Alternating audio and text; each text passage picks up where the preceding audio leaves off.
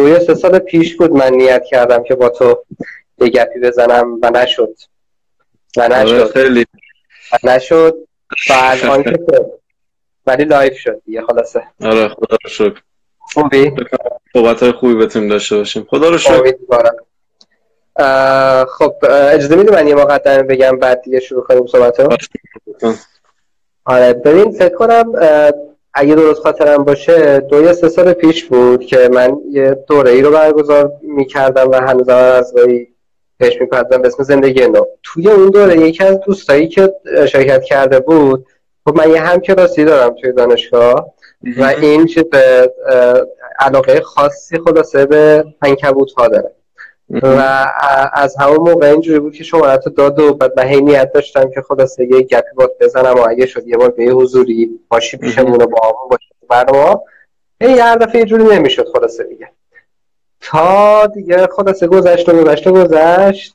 چند وقت پیش که دوباره بهت پیام دادم و گفتی که نیستم و سفرم و الانم می‌دونم ایران نیستی درسته؟ الان الان فنلاند هستم. سلام هستی.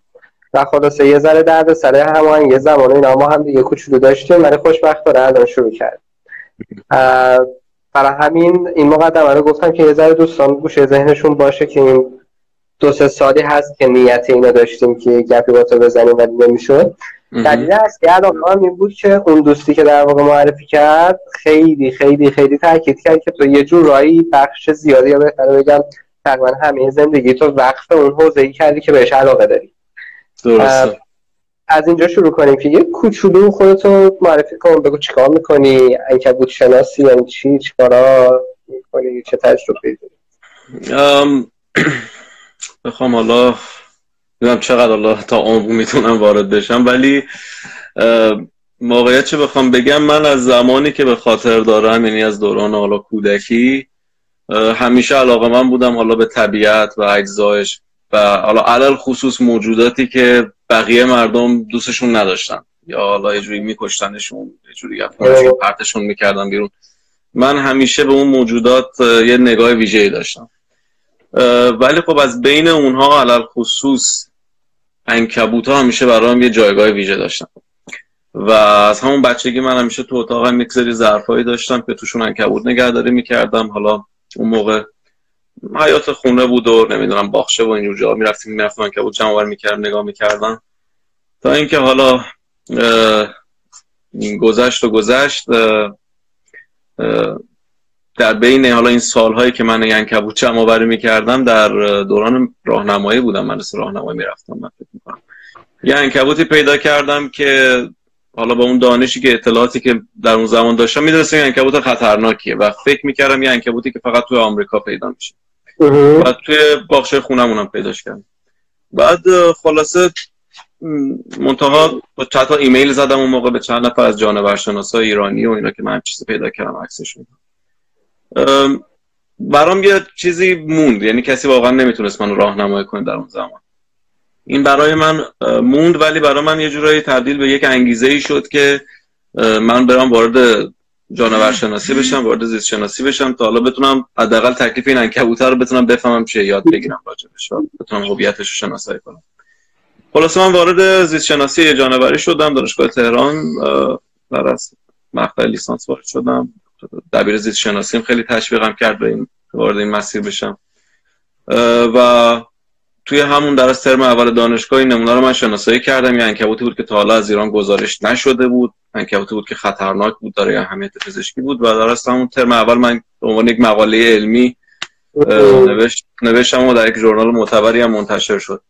و این خودش یه انگیزه شد که من بعدا هی مطالعاتم رو گسترتر کردم. اونهای جدید برای دنیا برای ایران کشف شد. ولی هنوز ته قلبم هنوز همون بچه حالا 7 8 ساله هم که اون زمان حالا توی باغچه و نمی‌دونم حیات خونه دنبال عنکبوت میگشت. الان حالا دیگه همه جای ایران رفتیم دیگه. توی کویر لوت و رشته کوههای البرز و زاگرس و جای مختلف ایران انکبوت ها رو پیدا می‌کنیم و مطالعهشون می‌کنیم.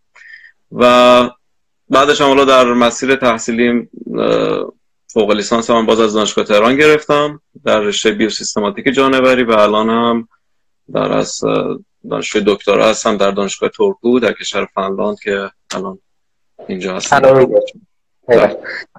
و همه این حوزه های فعالیتی و حوزه های تحصیلی و علاقت و تفریحاتت فکر می‌کنم حول همین محور شکل گرفته درست میگم؟ بله درسته و میگم در روزی نیستش که حالا حداقل در این ده سال اخیر که من به صورت مستقیم با انکبوت ها در ارتباط نبوده باشم راجعشون مطالعه نکرده باشم و روی زندگی روزمرهمون واقعا اثر می‌ذاره. ماهای جانور شناسایی که کارمون رو جدی دنبال می‌کنیم. و واقعا یک hobby نیست. یعنی من همیشه گفتم که این کار کارهای مطالعات این تیپیش و hobby نیست. یک نوع lifestyle یک نوع روش زندگی کردنه. و من واقعا خوشحال هستم از انتخابی که کردم در زندگیم چون منتر از همه چیز حالا جدا از اینکه یک کار فوق العاده هست یک رشته فوق العاده زنده و چیزی که شما خسته نمیشی هیچ وقت. مدام در ارتباط با کشفیات جدید هستی مدام داری کارهای انجام میدی که قطعا تا مدت ها بعد از خودتون در تاریخ باقی خواهد موند رد پاشون. جدای از همین حرفا چیزی بوده که من علاقه کودکیم بوده و تونستم اون رو دنبال کنم و چیزی که در این دور زمونه کمتر پیش میاد برای خیلی از افراد. از چند سالته؟ من متولد 72 هستم و 25 سال. 25 26 تقریبا. 26 سالته. و تقریبا میشه گفت که خیلی زود فهمیدی که این اون چیزی که من می‌خوام و چسبیدی بهش درسته؟ درسته. چه حسی داره مثلا یه همچین حال هوایی به خاطر اینکه فکر کنم توی چهار سال گذشته به دلیل رویدادهای خیلی مختلفی که داشتیم با همین موضوع بچه های 20 تا 30 ساله که حالا منظورم بچه جوونه. خیلی اوقات از جمله خود منم این مسئله رو شاید داشتم. و دارم هنوز دروغ چرا؟ که مثلا تا سنه نمی‌دونم حالا شاید پایان دهه سوم زندگی یا حتی بعد از اون هنوز خیلی تکلیف با خودش مشخص نیست. نمی‌دونه چی اولویت داره واسش دنباله چیه چیکار می‌خواد بکنه و از این داستانات. ادعات اینه و در واقع حالا داری انجامش هم میدی که در سن 25 سالگی دیگه اون شاید چیزی که احساس می‌کنی خیلی پشن داری نسبت بهش پیدا کردی. نظرت شانسی بوده؟ یا واقعا یه چیزای طراحی شده توی بستری که تو شرش کردی. منظورم حالا ممکنه خانوادت بودن مدرسه ای که می‌رفتی. کمکت کرد واسه اینکه اون مسیر رو بهتر بتونی پیدا کنی. نه ببین به نظر من حالا یک چیزی که من خودم اعتقاد دارم بهش اینه که حالا در من با مثال از کیس خودم میگم که حالا علاقه به طبیعت و این موجودات بوده. همه ماها همه اکثر حالا بگیم انسان در سن کودکی علاقه دارن به طبیعت. یعنی از موجودی نمیترسن از انکبوت نمیترسن از سوسک نمیترسن. اون ترس رو خانواده یا جامعه به اینها القا می‌کنه. شما یه بچه مثلا سه چهار ساله رو خیلی راحت تر می‌تونید با یه انکبوت آشنا کنید تا مثلا یه مثلا فردی که مثلا رسیده به سن 25 26 سالگی یا مثلا هرچی کوچیک‌تر باشه نمیترسن ازشون به صورت طبیعی. من حالا شانسی که من داشتم حالا چرا؟ من خب خانواده من مثلا در دوران کودکی هیچ وقت من رو نترسوندن از اینکه آقا مثلا به این حیوان دست نزن کسی من می‌بینم من گهگاهی حالا قبلا خودم بعضی وقت مثلا برای بچه ها و اینا کلاس های آموزشی میذاشتن مثلا خانواده‌هاش میگن یه وقت دست نزن کثیف فلان این حرفا. و این خودش تو ذهن مثلا بچه ها تاثیر می‌ذاره یه گاردی می‌گیرن نسبت بهش. ولی من هیچ وقت خدا رو این مشکل رو نداشتم ولی این علاقه ای که حالا اون بذرش وجود داشت فرصت اینو پیدا کرد که رشد کنه. متاسفانه. و یک مسئله دیگه هم که وجود داشت این بودش که من خودم کلا آدم خیلی ریسک وزیری هستم. و یعنی خب مشخصا در دورانی که حالا کنکور می‌دادم و اینها یک فشارهایی حالا هم از, از طرف حالا بالاخره یه جوی وجود داشت که آقا فقط یک سری رشته هست که شما می‌تونید برید بخونید. و بتونید موفق باشید در آینده. مثلا داروسازی نمی‌دونم پزشکی پزشکی. من اصلا برام مهم نبود حقیقتا. به خاطر اینکه اصلا نمی‌تونستم تصور کنم که آقا من بخوام یه کاری دیگه ای رو انجام بدم به غیر از چیزی که دوست دارم. و متاسفانه یعنی من الان در بچههایی که حالا کنکور دارن و اینها مثلا می‌بینم اینو اولی که ریسک پذیر نیستن اصلا. صرفا یک مسیر از پیش تعیین شده رو دوست دارم برن. یه چیزی که تست شده یه چیزی که دیدن نتیجه شده در بقیه. یک سری از افرادی که حالا بولت شدن بهتره بگیم در همه جواب نمیده زمان فرمولا. و اینکه خیلیشون واقعا نمی‌دونن چی دوست دارن. صرفا حالا یه سری موتیویشن های دیگه ای وجود داره متاسفانه. حالا پشت پرده قضیه. حالا خیلی وقتا برای حالا مشخص اون پرستیژ اجتماعی است که حالا این رشته ها داره یا نمی‌دونم. اون تفکری که ما از درآمدش داریم خیلی صرفا می‌خوان حالا از کشور مثلا خارج در اروپا زندگی کنن چیزای دیگه. و متاسفانه میگم خب غالبا ما باید اول تعریف خودمون از خوشبختی و خوشحال بودن اول بعد. می‌دونید کالیبرش کنیم. اونو باید اول به دست بیم که آقا واقعا خوشحال بودن چیه؟ خوشحال بودن الان برای خیلی تعریف شده اون پول در آوردن از صرفا برای همین می‌خوام مثلا وارد رشتهایی بشن که پول سازه. ولی خوشحالی از اونه که اون اون, اون نیست. اونه که اون پول رو شما می‌خوای برای خرج کنی؟ و اون اون عامل خوش خوشبختی اصلی که اکثر افراد متاسفانه نمی‌دونن. و خیلی زیاد کیسایی هستن که از من سوال می‌پرسن راجع به اینکه آقا ما اصلا چجوری بتونیم به چی علاقه داریم یا استعدادمون توی چیه. و من واقعا از این نظر میگم شانس شانسم دخیل بوده و که حالا تونستم مسیر خودم پیدا کنم و از اینکه تونستم ریسک پذیر باشم و بتونم دنبالش برم و مسیر درست رو برم واقعا خوش خوشحالم و خوشبختی می‌کنم از این نظر. خب این احساس خوشحالی که میگی داری معنیش اینه که مسیر ساده ای نبوده لزوما دیگه درسته؟ یعنی اتفاقا آره یه ذره چون این چیز هست دیگه اینکه آدم ها فکر می‌کنن شاید خب خوش گذشته بشه دیگه. بخوای یه ذره از مصیبت هایی که کشیدی بگی؟ مصیبت که خیلی زیاده یعنی حالا مخصوصا اون اوایل مسیر که حالا من تازه شروع کرده بودم وارد که هنوز مثلا تا... یعنی تازه داشتم با مسیر آشنا می شدم خب خیلی آقا یه اون وجه اجتماعی قضیه است که مردم مسخره می‌کنن خیلی. نه تنها حالا من شما حتی بچه‌ای که دارن این رشته رو می‌خونن مسخره می‌کنن.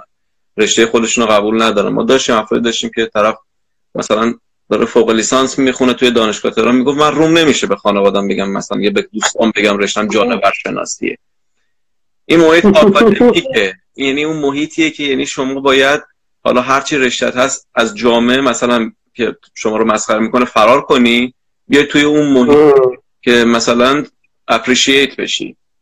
و این خودش هم خودش آفرین. و این یعنی خود این نگاهی که 90 درصد بچه های زیست شناسی جانور جانور شناسی حتی در مقطع دکترا این این زیست این این نوع تفکر رو دارن. و چون بدون علاقه وارد شدن و خب توی ایران هم دیگه شما وارد دانشگاه بشی دیگه با لباس سفید اومدی و با لباس سفید هم خارج شدی. یعنی بعد تا تهش بعد الزام بری تا دکترا. این یه بخش قضیه بود که من هم اصلا از همون اول من همیشه با افتخار هر وقت از من می‌پرسن آقا شما خیلی حالا مثلا میگم ما بیولوژی می‌خونیم می‌خوام مثلا کلاس بیشتر بشم من میگم آقا من انکبوت شناس هستم. راکنولوژی هستم. من با افتخار میگم و با افتخار از کارم تعریف می‌کنم. چون زیباییشو دیدم. و زمانی که واقعا کسی کسی می‌تونه افتخار نکنه به کارش که واقعا درکش نکرده باشه. من تا یه حدی حداقل درکش کردم. این یک مشکلات بود که خب خیلی مهم نبود. ولی خیلی سریع به شادت کردم. یعنی برام مشکل خیلی طولانی مدتی نبود. ولی خب مشخصا مسائل مادی قضیه مطرح بود که ما برای اینکه بخوایم گونه های جدید کشف کنیم نمونه برداری خب سفر باید بریم. سفر داره. ما تو این چند سال یعنی من تا پول بنزین ماشینی که ما حتی می‌رفتیم اونجا نمونه برداری می‌کردیم و من از جیب می‌دادم. برای این یک واقعیتی هم هست که آقا اگه شما می‌خواید برای علم کار کنید باید یک سری فداکاریایی رو انجام بدید بالاخره. و ولی اینها نهایتا یه چیزایی بود که در مسیر وجود داشت و نهایتا بعد از یه مدتی حالا بالاخره شما اون بازگشت مالیه رو تا یه حدی خواهید داشت تا یه حدی نه انتظارتون خیلی زیاد نباشه. آها. مشکلات دیگه هم که خب قطعا وجود داشت اینه که خب شما وقتی خودتون رو وقف یک موضوعی می‌کنید که حالا عموم جامعه نسبت بهش دیده خوبی نداره خوششون نمیاد یا هر چیزی شما باید از خیلی چیزا واقعا فداکاری انجام بدید در مورد خیلی مسائل. حالا وقتی که شما با خانوادهتون می‌گذارید وقتی که با دوستاتون می‌گذارید ولی وقتا حالا توی مثلا محیط میرید مثلا نمونه برداری می‌کنید صدمه فیزیکی ممکنه ببینید یا پیش میاد زیاد پیش میاد. و فداکاری زیاد داره این مسیرها. ولی باید باید تحمل کرد دیگه. یه هر کاری در از یه دوره یک قله ای داره که شما به اون قله برسید بعد دیگه مسیرش هموارتر میشه. و مثلا من در این مسیر موفق شدم. مثلا یه کتاب تعلیف کنم که حالا توی کتابخونه اتفاقا اینجا هم هست. کتاب راهنمای میدانی انکبوت و اغرب های ایران هست که در اولین کتاب درس راهنمای میدانی انکبوتیان در خاور میانه هست. این تقریبا پنج سال از من زمان برد که تعلیف همچین کتابی. و و خب خیلی جز آرزوام بود. جز آرزوی کودکی بود که همیشه هم چیز داشته باشم. یکی از سخت مسائلی که من باش مواجه شدم در این مدت بحث بیشتر از اینکه من از جامعه یعنی اون بار منفی رو گرفته باشم بیشتر از خود محیط آکادمیک مشکلات داشتم. یعنی من اینو گفتم فکر کنم توی یکی مصاحبه هم گفتم گفتم من یه جورایی توی دوران لیسانس هم که بودم به غیر از بگم یکی از اساتید دانشگاهیمون ما بقیشون دل خوشی چندان از من نداشتن. و ببینید ما در ایران متاسفانه یه سیستمی داریم که دانشجو چجوری بگم؟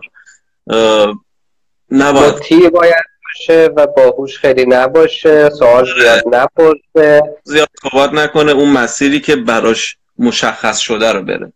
ما دقیقا فوق لیسانسمون یه بار یه کلاسی ما داشتیم روش تحقیق. مثلا اون حالا استادی که درس می‌دادن و اینا بار گفتم شما اصلا کاری نداشته باشید علاقتون چیه؟ به بچه ها داشتم شما کاری نداشته باشید علاقتون چیه؟ شما بیاید ببینید آقا استادتون رو چی کار می‌کنه. شما هم بیاید همون مسیر رو برید. و خیلی راحت هم مثلا گفتم الزاما اصلا علاقه فاکتور مهم. شما ببینید آقا چه نیاز هست که شما اون کار رو انجام بدید. و خب من مثلا سوالم دقیقا سوالی که تو ذهن خودم خب که ما داریم همش کپی داریم تولید می‌کنیم اینطوری که. کی می‌خواد بیاد نوآوری انجام بده؟ چون مثلا توی دانشگاه تهران مثلا انکبوت شناس نبود. و من خودم یاد گرفتم که آقا چجوری انکبوت ها رو شناسایی میشه کرده. یه پروسه آزمون خطایی بود که خیلی طولانی بود. چجوری میشه شناسایی کرد با انکبوت شناسای خارجی؟ خیلی در ارتباط بودم. و می‌دونین یعنی کسی که بخواد یک مسیر نوآور... یک نوآوری انجام بده یه جوری رو پای خودش وایسه معمولا دید خوبی نداره. و من از طرف محیط آکادمیک واقعا تو ایران واقعا اذیت شدم دوره که حالا تو ایران و نمی‌دونم مثلا من برای شما حالا مثال میگم. من سه بار اومدم فنلاند اینجا کار کردم. دو بار قبلی به صورت visiting researcher بودم. از اینکه حالا هیچ مبلغی از من درخواست نکردن برای استفاده از امکانات اینجا میز و میکروسکوپ و اینا به رایگان در اختیار من بود. و میکروسکوپ ها و امکاناتی که شاید در دانشگاه تهران شما باید پول زیادی براش پرداخت کنید مثلا میکروسکوپ الکترونی که در هر اگه اشتباه نکنم بودن 300 هزار تومان هزینه در دانشگاه تهران. ما اینجا به راحتی به رایگان استفاده می‌کردیم. من خاطرم است که من یه دونه یه موردی داشتیم که من داشتم از میکروسکوپ استفاده می‌کردم در دانشگاه تهران. و داشتم تصویر برداری می‌کردم از نمونم. یکی از استاد ما گفت شما حق نداری از این میکروسکوپ استفاده کنی. میکروسکوپ برای دانشجوهای منه.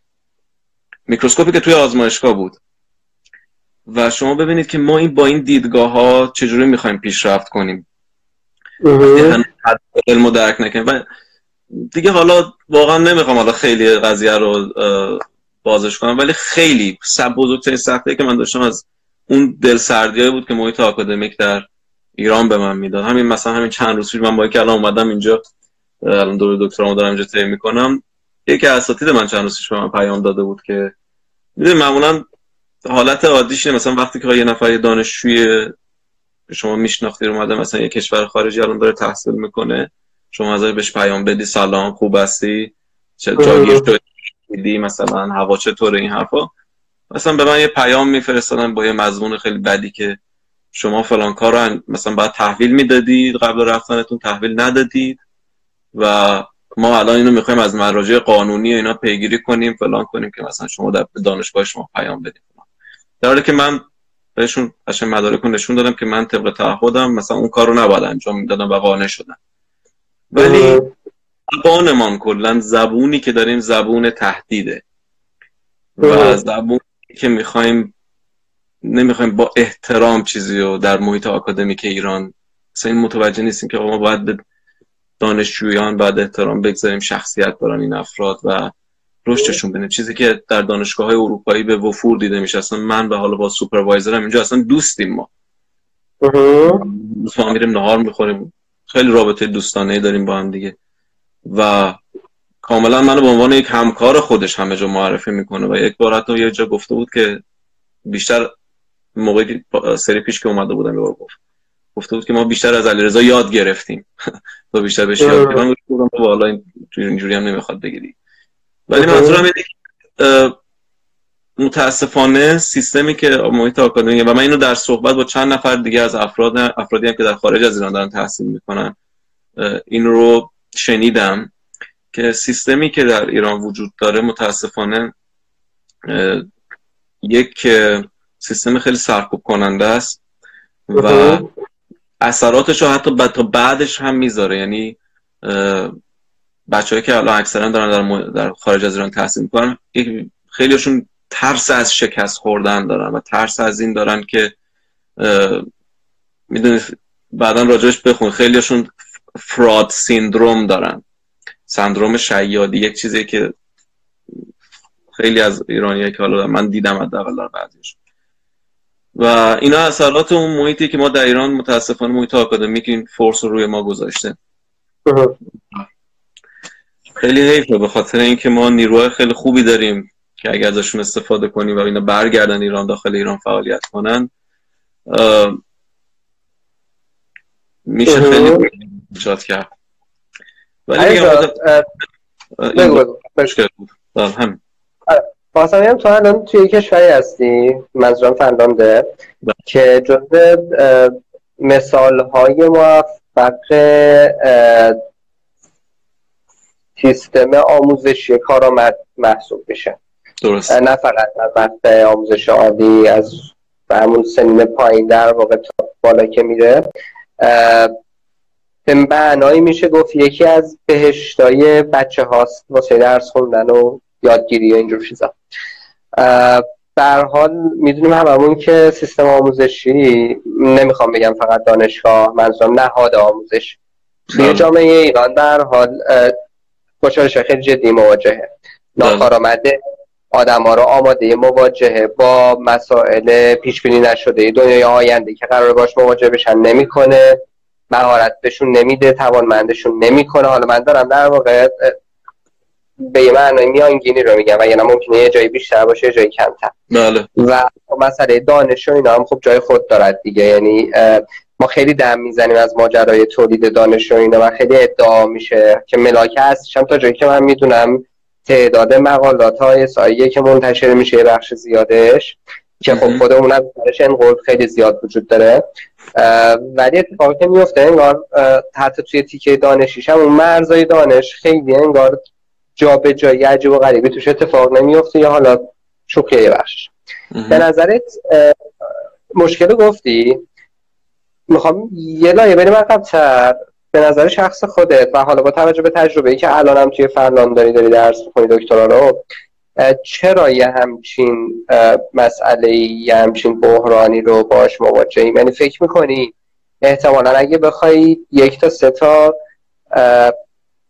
معلفه یا دلیل هستی که باید بهش توجه کنیم و روش فکوس بکنیم. برای اینکه یه مقدار سیستم آموزشیمون کارآمدتر بشود رو ذکر بکنیم یک تا سه تا چیه؟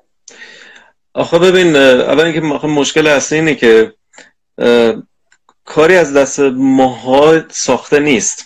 می‌دونید الان مثلا مشکلاتی که ما الان در سیستم آموزشی می‌بینیم به طور مثال سیستم دانشگاه می‌بینیم. با اینکه الان ما این همه فارغ و تحصیلی داریم که حالا خیلی هاشون از دانشگاه های بسیار معتبر اروپایی آمریکایی حالا جای دیگه دنیا خود داخل خود ایران فارغ و تحصیل شدن و نیاز به کار دارن و نیاز به این دارن که آقا بیان و حالا دانششون رو در حالا آموزش بدن. ما می‌بینیم که در محیط های دانشگاهی اساتیدی هستن که مثلا دو بار چیزشون گذشته مثلا این بازنشستگیشون. و مثلا هنوز دارن با جزوات مثلا 50 سال پیش مثلا اسلاید up update نشده مثلا از 40 سال این یکی از مشکلات اساسی و مشکل یه مشکل دیگه ای که ما داریم الان مثلا در مورد کیس خودم من الان بگم که من آدمی هستم که خب کارم تا الان ایران بوده. گونه جدید مثلا از کشور از مصر داشتم از مثلا امارات هم داشتم. ولی خب بیس اصلی کارم ایران بوده دانش من برای این منطقه است. و یه جورایی یه احساس مسئولیتی هم دارم نسبت به انکبوت های ایران و دوست دارم در ایران کار کنم دوست دارم در کشور خودم زندگی کنم و برای کشورم کار کنم. من اگه بخوام برم یه جای دیگه مثلا یه کشور دیگه زندگی کنم مثلا انکبوت های آمریکای جنوبی و کار کنم دوباره من بعد از اول شروع کنم. یعنی این همه سال بعد کنار. من نوعی که حالا به عنوان یک نمونه از این همه افرادی که الان دارن خارج از ایران تحصیل می‌کنن. من نوعی این در قوت قلب رو هیچ وقت نگرفتم که آقا کشور من که نیاز داره به دانش من و نیاز وجود داره به خیلی از این زمین های نیازش وجود داره. ولی اینکه آیا واقعا می‌خواد که من اونجا باشم؟ پاس نکردم. و میگم متاسفانه یعنی شما چیزایی که می‌بینید اصلا مشکل اینه که ما به به نیروهامون به معنای وا... به دانششون نیاز داریم ولی به خودشون نیاز نداریم.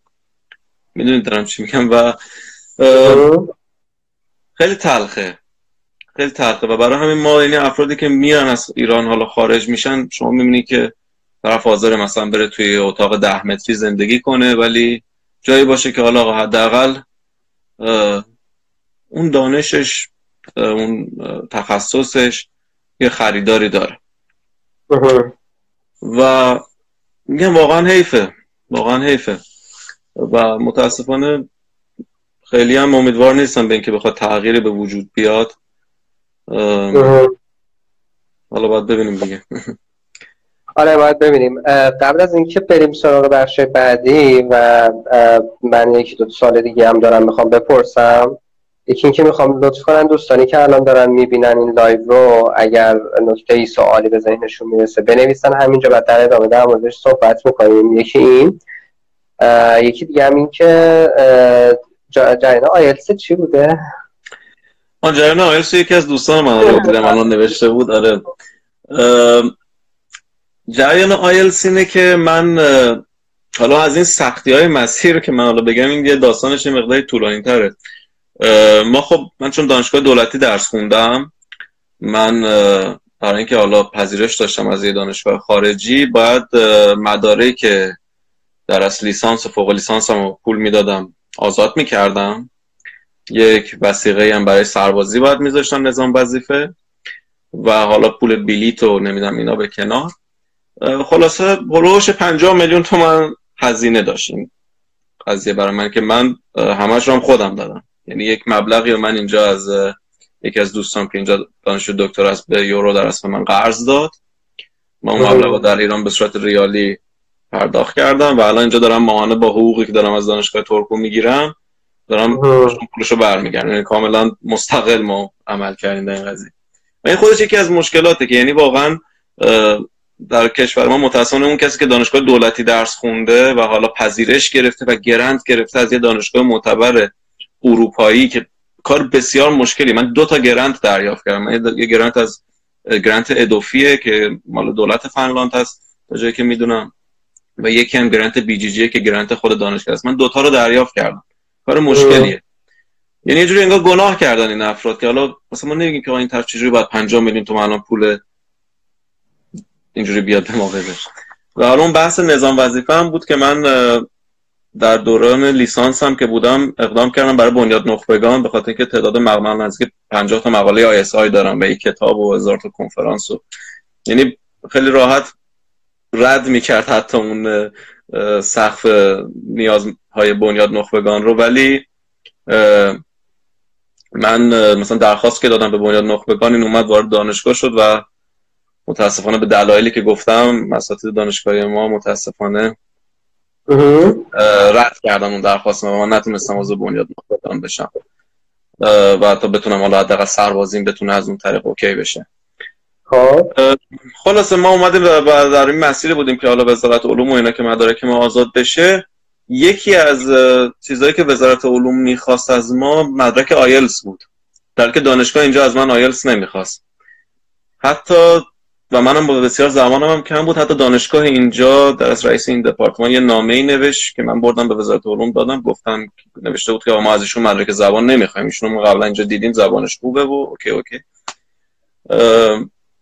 تقریبا چند روز رفت تو جلسه تو شورا مطرح شد فلان اینا و گفتن نه شما مثلا باید مدرک زبان باید بیاری مثلا. نمی‌دونم به چه من می‌خوام من می‌خواستم مدرک اون می‌خواستم آزاد کنم. اصلا نمی‌دونم چرا مدرک زبان نیاز داشت وزارت علوم.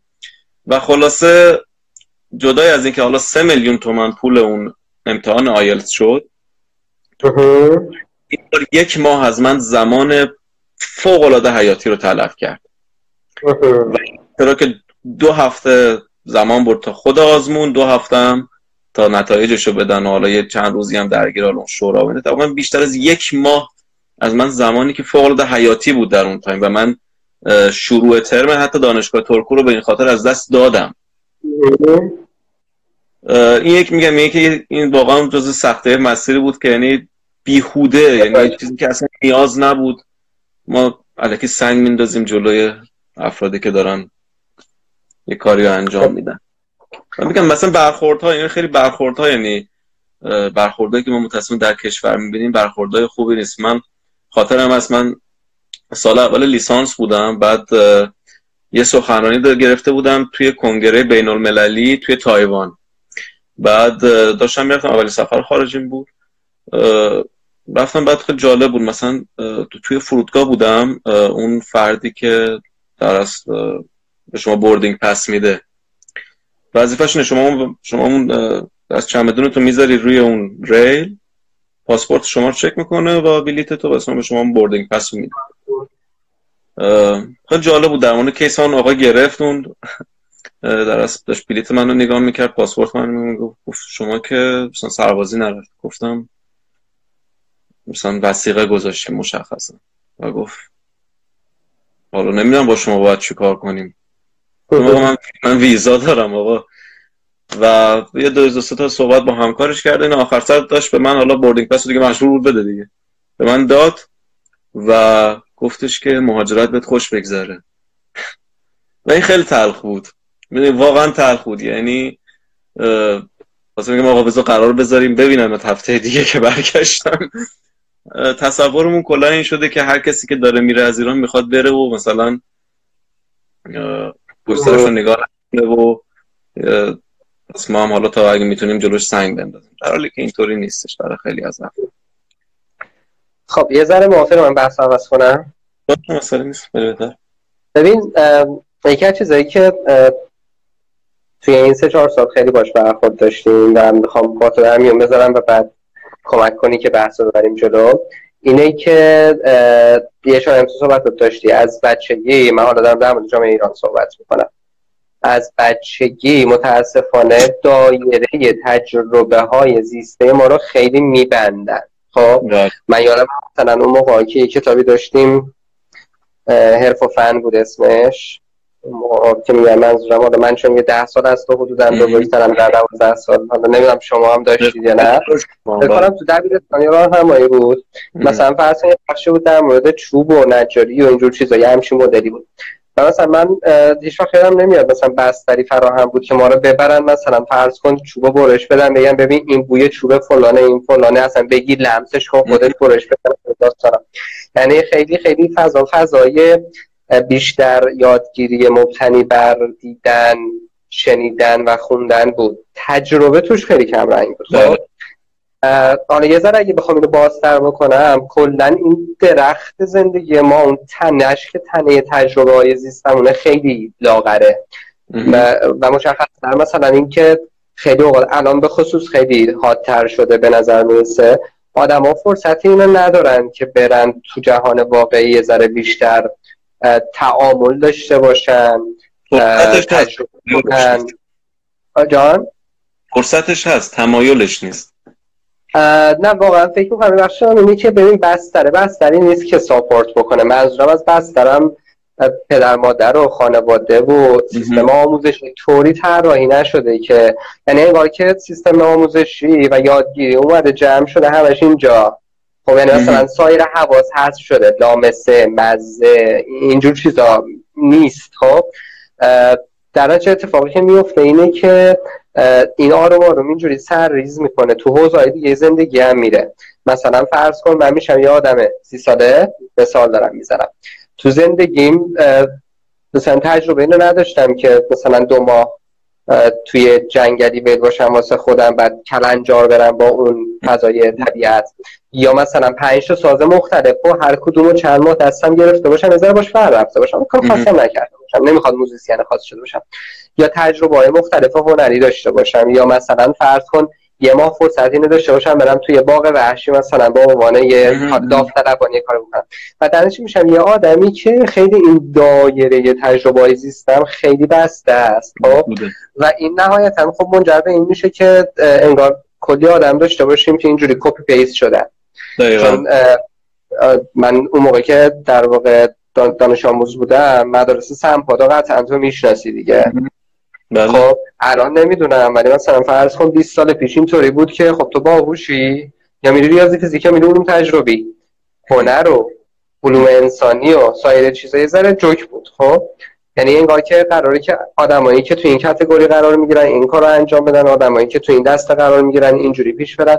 یه ذره می‌خوام بگم که این تجربه ای که تو داشتی منظورم حالا نه فقط مسئله انکبوتاس بودن توی طبیعت یه محیط محیط واقعی. آیا اوقات حتی محیطی که خیلی اوقات هم خیلی تر تمیز و نمی‌دونم شسته رفته نبود حالا خودت هم تعریف کرد. چه چه چه فرصت های یادگیری فراتر از اون چیزی که توی سیستم آموزشی و توی جامعه منظورم شهری حالا به یه معنایی تو زندگی می‌کردی بهت اضافه کرد. چه چیزایی یاد گرفتی که فکر می‌کنی تو زندگیت هم به کارت اومد؟ نه امیدوارم تونسته باشم سوالم رو درست مطرح کنم. ببین من اینو همیشه جز چیزایی هست که خیلی روش تاکید دارم. میگم که یکی از علاقه که من به کارم دارم اینه که نه تنها اون بودی که حالا علمی قضیه و اینها به کنار من به واسطه کارم خیلی چیزهای جانبی دیگه کسب کردم.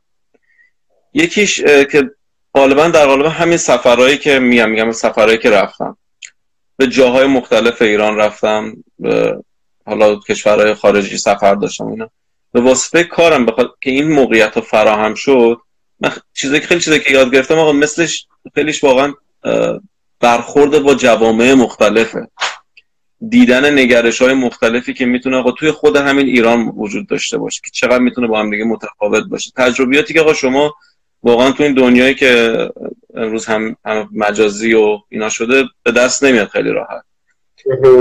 یا حتی حالا چیزایی که در کار خودم من حتی به وجود اومد با وو رفتن به طبیعت اینه که واقعا ما خب یه بخشی از کار بخش قابل توجهی از کارمون با میکروسکوپه. یعنی تو محیط آزمایشگاه یعنی شما می‌تونی اصلا field هم نری. می‌تونی فقط بشین نمونه‌ای که از 200 سال پیش جمع آوری شده رو توی آزمایشگاه مطالعه کنی. ولی من همیشه میگم اون محیط اون طبیعت اون جایی که همه اینها داره اتفاق میفته. و اون چیزی که شما زیر میکروسکوپ می‌بینی همش فرضیه است. تا زمانی که شما نری اونجا و حقیقت محکم بخوره توی صورتت از ماجرا کاملا دوری.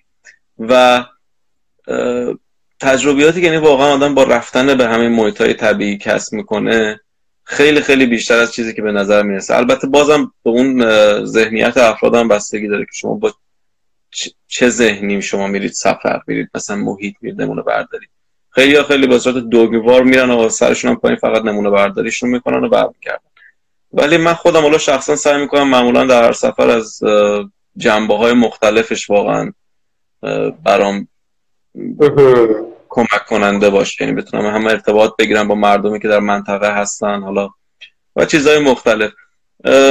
و خیلی واقعا کمک می‌کنه به اینکه آدم دیدگاه گسترده داشته باشه. بس شما که بخوای واقعا یک واقعا قدمی برداری یک تغییر به وجود بیاره در هر چیزی واقعا اولین چیزی که نیاز داری که دیدگاه تا حد امکان گسترده باشه. و متاسفانه امروزه یه همونطور که خود اشاره کردی کمتر پیش میاد برای افراد که بخوان یا حالا بتونن که یه همچین چیزی برای خودشون به صورت روتین بخوان فراهم کنن. و توی این تجربه های واقعی در دنیای واقعی نه فقط توی آزمایشگاه و کارهای کتابخانه ای تو اون دنیای واقعی که بودی یکی دوتا ستا از اون اتفاقای باحال و خاطراتی که فکر می‌کنی باحال دوست داری شیر کنی با بقیه می‌تونی بگو من یکی از جالب بگو بگو. آره من همیشه موقع که راجع به خاطرات جالب برای از من سوال می‌پرسی یه خاطره هست که این همیشه به ذهنم میاد.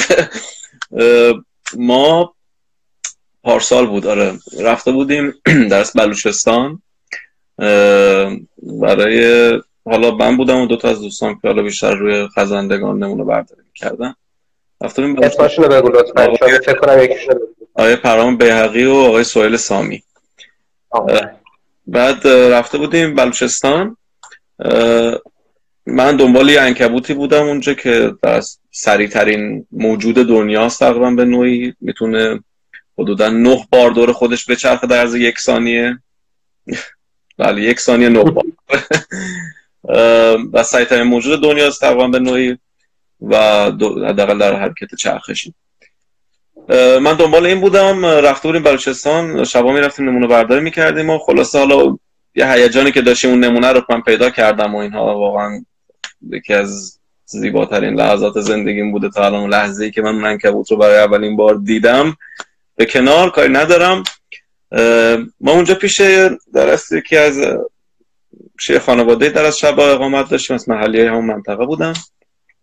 و در اصل چرا خاطره مارمولک است؟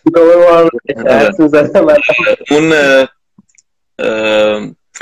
در اصل اونجا بودیم داشتیم درست نمونه رو سورت می‌کنم حالا اینو باز برای دوستایی میگم که نشنیدن خاطره رو. نه بگو خاطره بادی آخه. داشتیم نمونه رو سورت می‌کنم دوستای من داشتن در مارمولک هاشون رو جدا می‌کردم مردم بلوچستان تو منطقهشون تمساح دارن. تمساح دو سمتری دارن. ولی با این حال از مارمولک های خونگی میترسن وحشت بسیار زیاد دارن و خلاصه یه بحثی ما داشتیم سر این قضیه با همین آقایی که خونشون بودیم که ایشون می‌گفت دوم مارمولک سمیه. دیدگاهی که توی ایران هست و غلط هم از شایع هست. دوم مارمولک سیانور نداره. و خلاصه یه بحث بود و بحث بود بین یکی از دوستای من و این آقا. ایشون می‌گفت ایشون قبول نمی‌کرد. دیگه آقا این مارمولک گرفته بود که این دومش رو قطع کرده بود.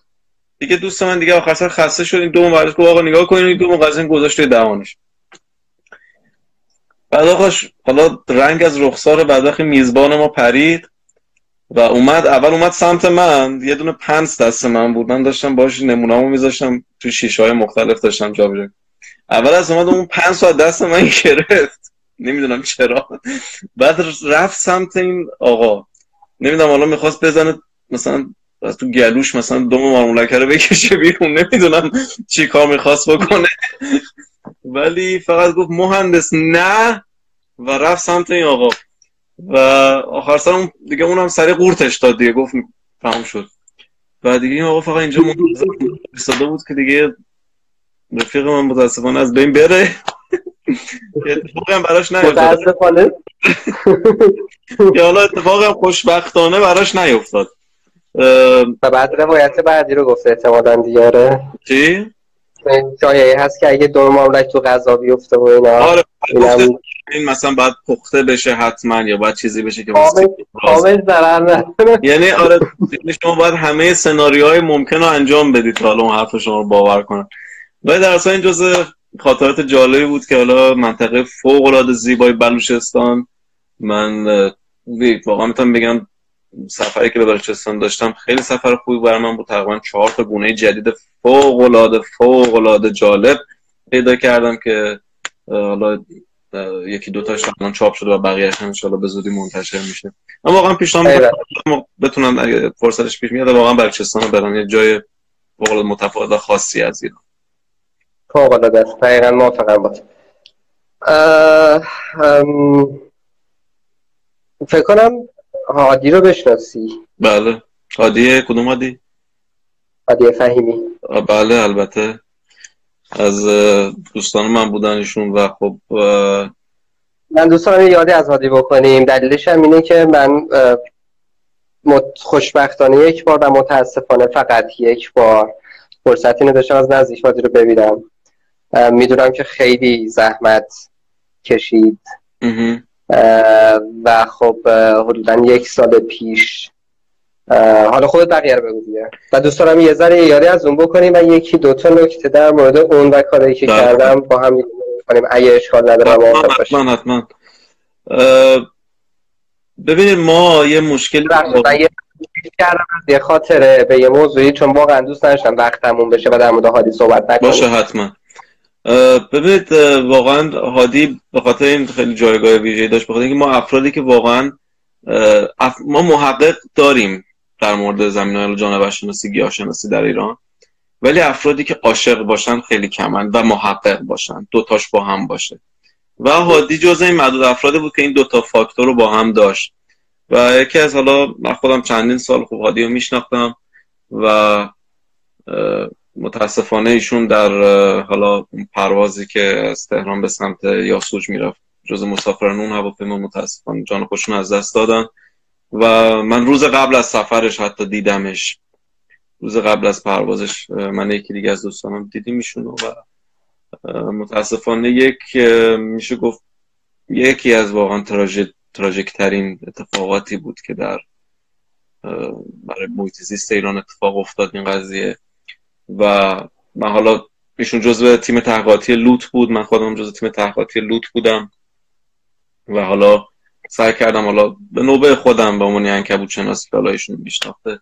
یک یکی از گونه های جدیدی که از لوت کشف کرده بودیم و به نام ایشون نامگذاری کردم به نام آیکوبیوس فهیمی ای در حاشیه کبیر لوت زندگی می‌کنه و امیدوارم که واقعا آدمای بیشتری مثل هادی داشته باشیم. ولی با این وضعی که داره پیش میره متاسفانه خیلی احتمالش کمه که آدم با این تیپی بیشتر وارد مسیر بشم نمی‌خوام خیلی سوگواری کنیم. برای همین دوست دارم لطف کنی با توجه به سابقه آشنایی که با هادی داشتی یکی دوتا چیزی که فکر می‌کنی شاید اگه اگه هادی واقعا بودش. من دوست داشتم که با اونم یه گپی مثل گپی که الان تو می‌ذارم بزنم.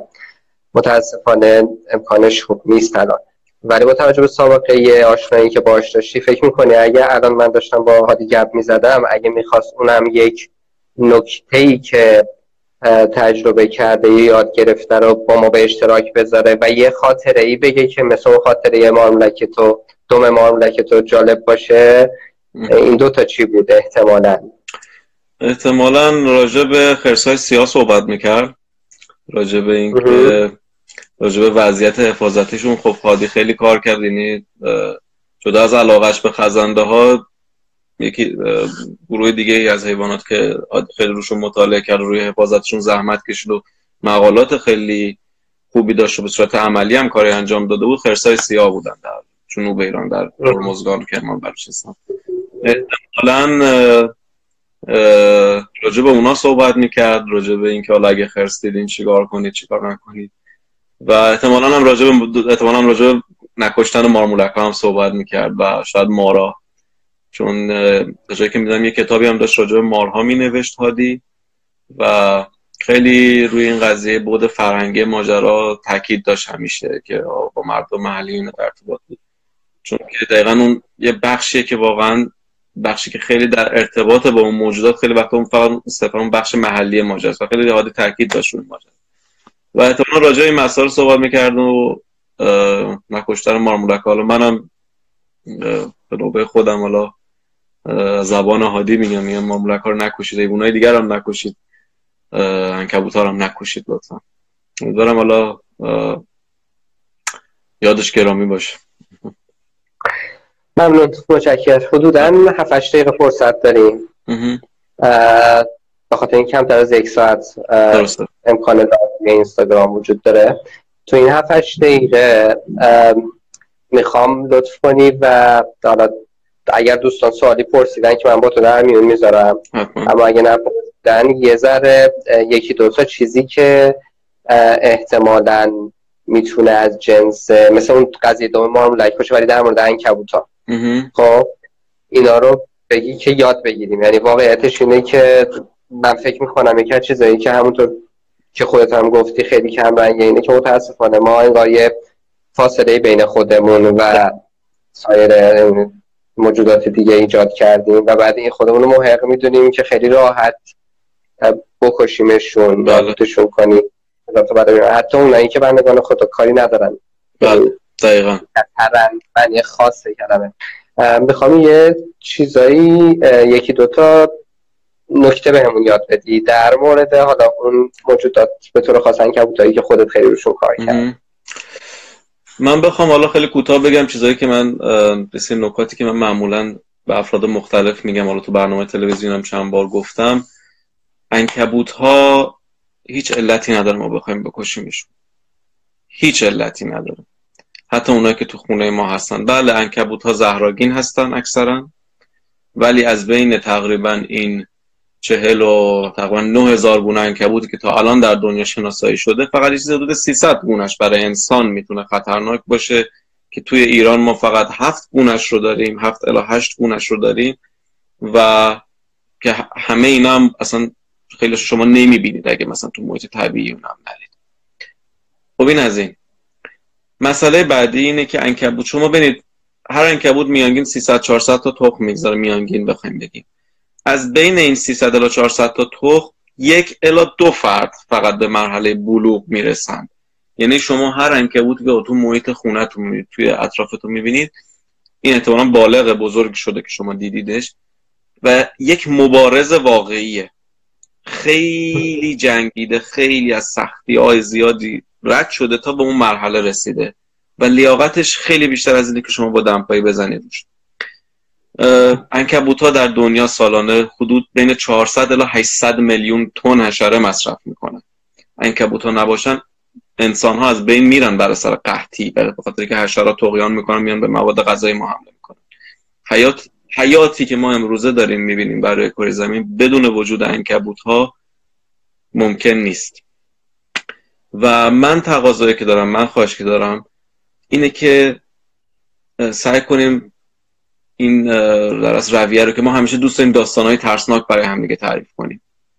که بگیم یعنی من واقعا دیدم در یکی از چیزایی که در محیط محلی اینا که میرم صحبت می‌کنم با افراد در فیلد صحبت می‌کنم می‌بینم که راجع به مثلا یه سری حیوانات فوق العاده بیازار مثلا یه سری سوسریایی هستن یه سری حشراتی هستن خیلی گرد گردالی حالت زره مانند داره بدنشون توی ماسه ها اینا یا توی مثلا گاهن تو خونه ها توی مثلا نوای جنوبی اینا زیاد میاد.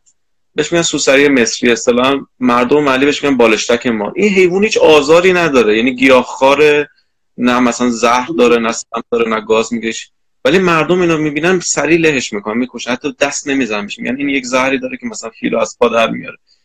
چون دوست داریم داستانهای ترسناک بسازیم و بیخودی میگونایی که اطراف اون هستن رو به این دلیل از بین می‌بریم. من تقاضایی که دارم من درخواستی که دارم اینه که سری بعد که اگه یک انکبوت دیدن افراد نگاش کنند.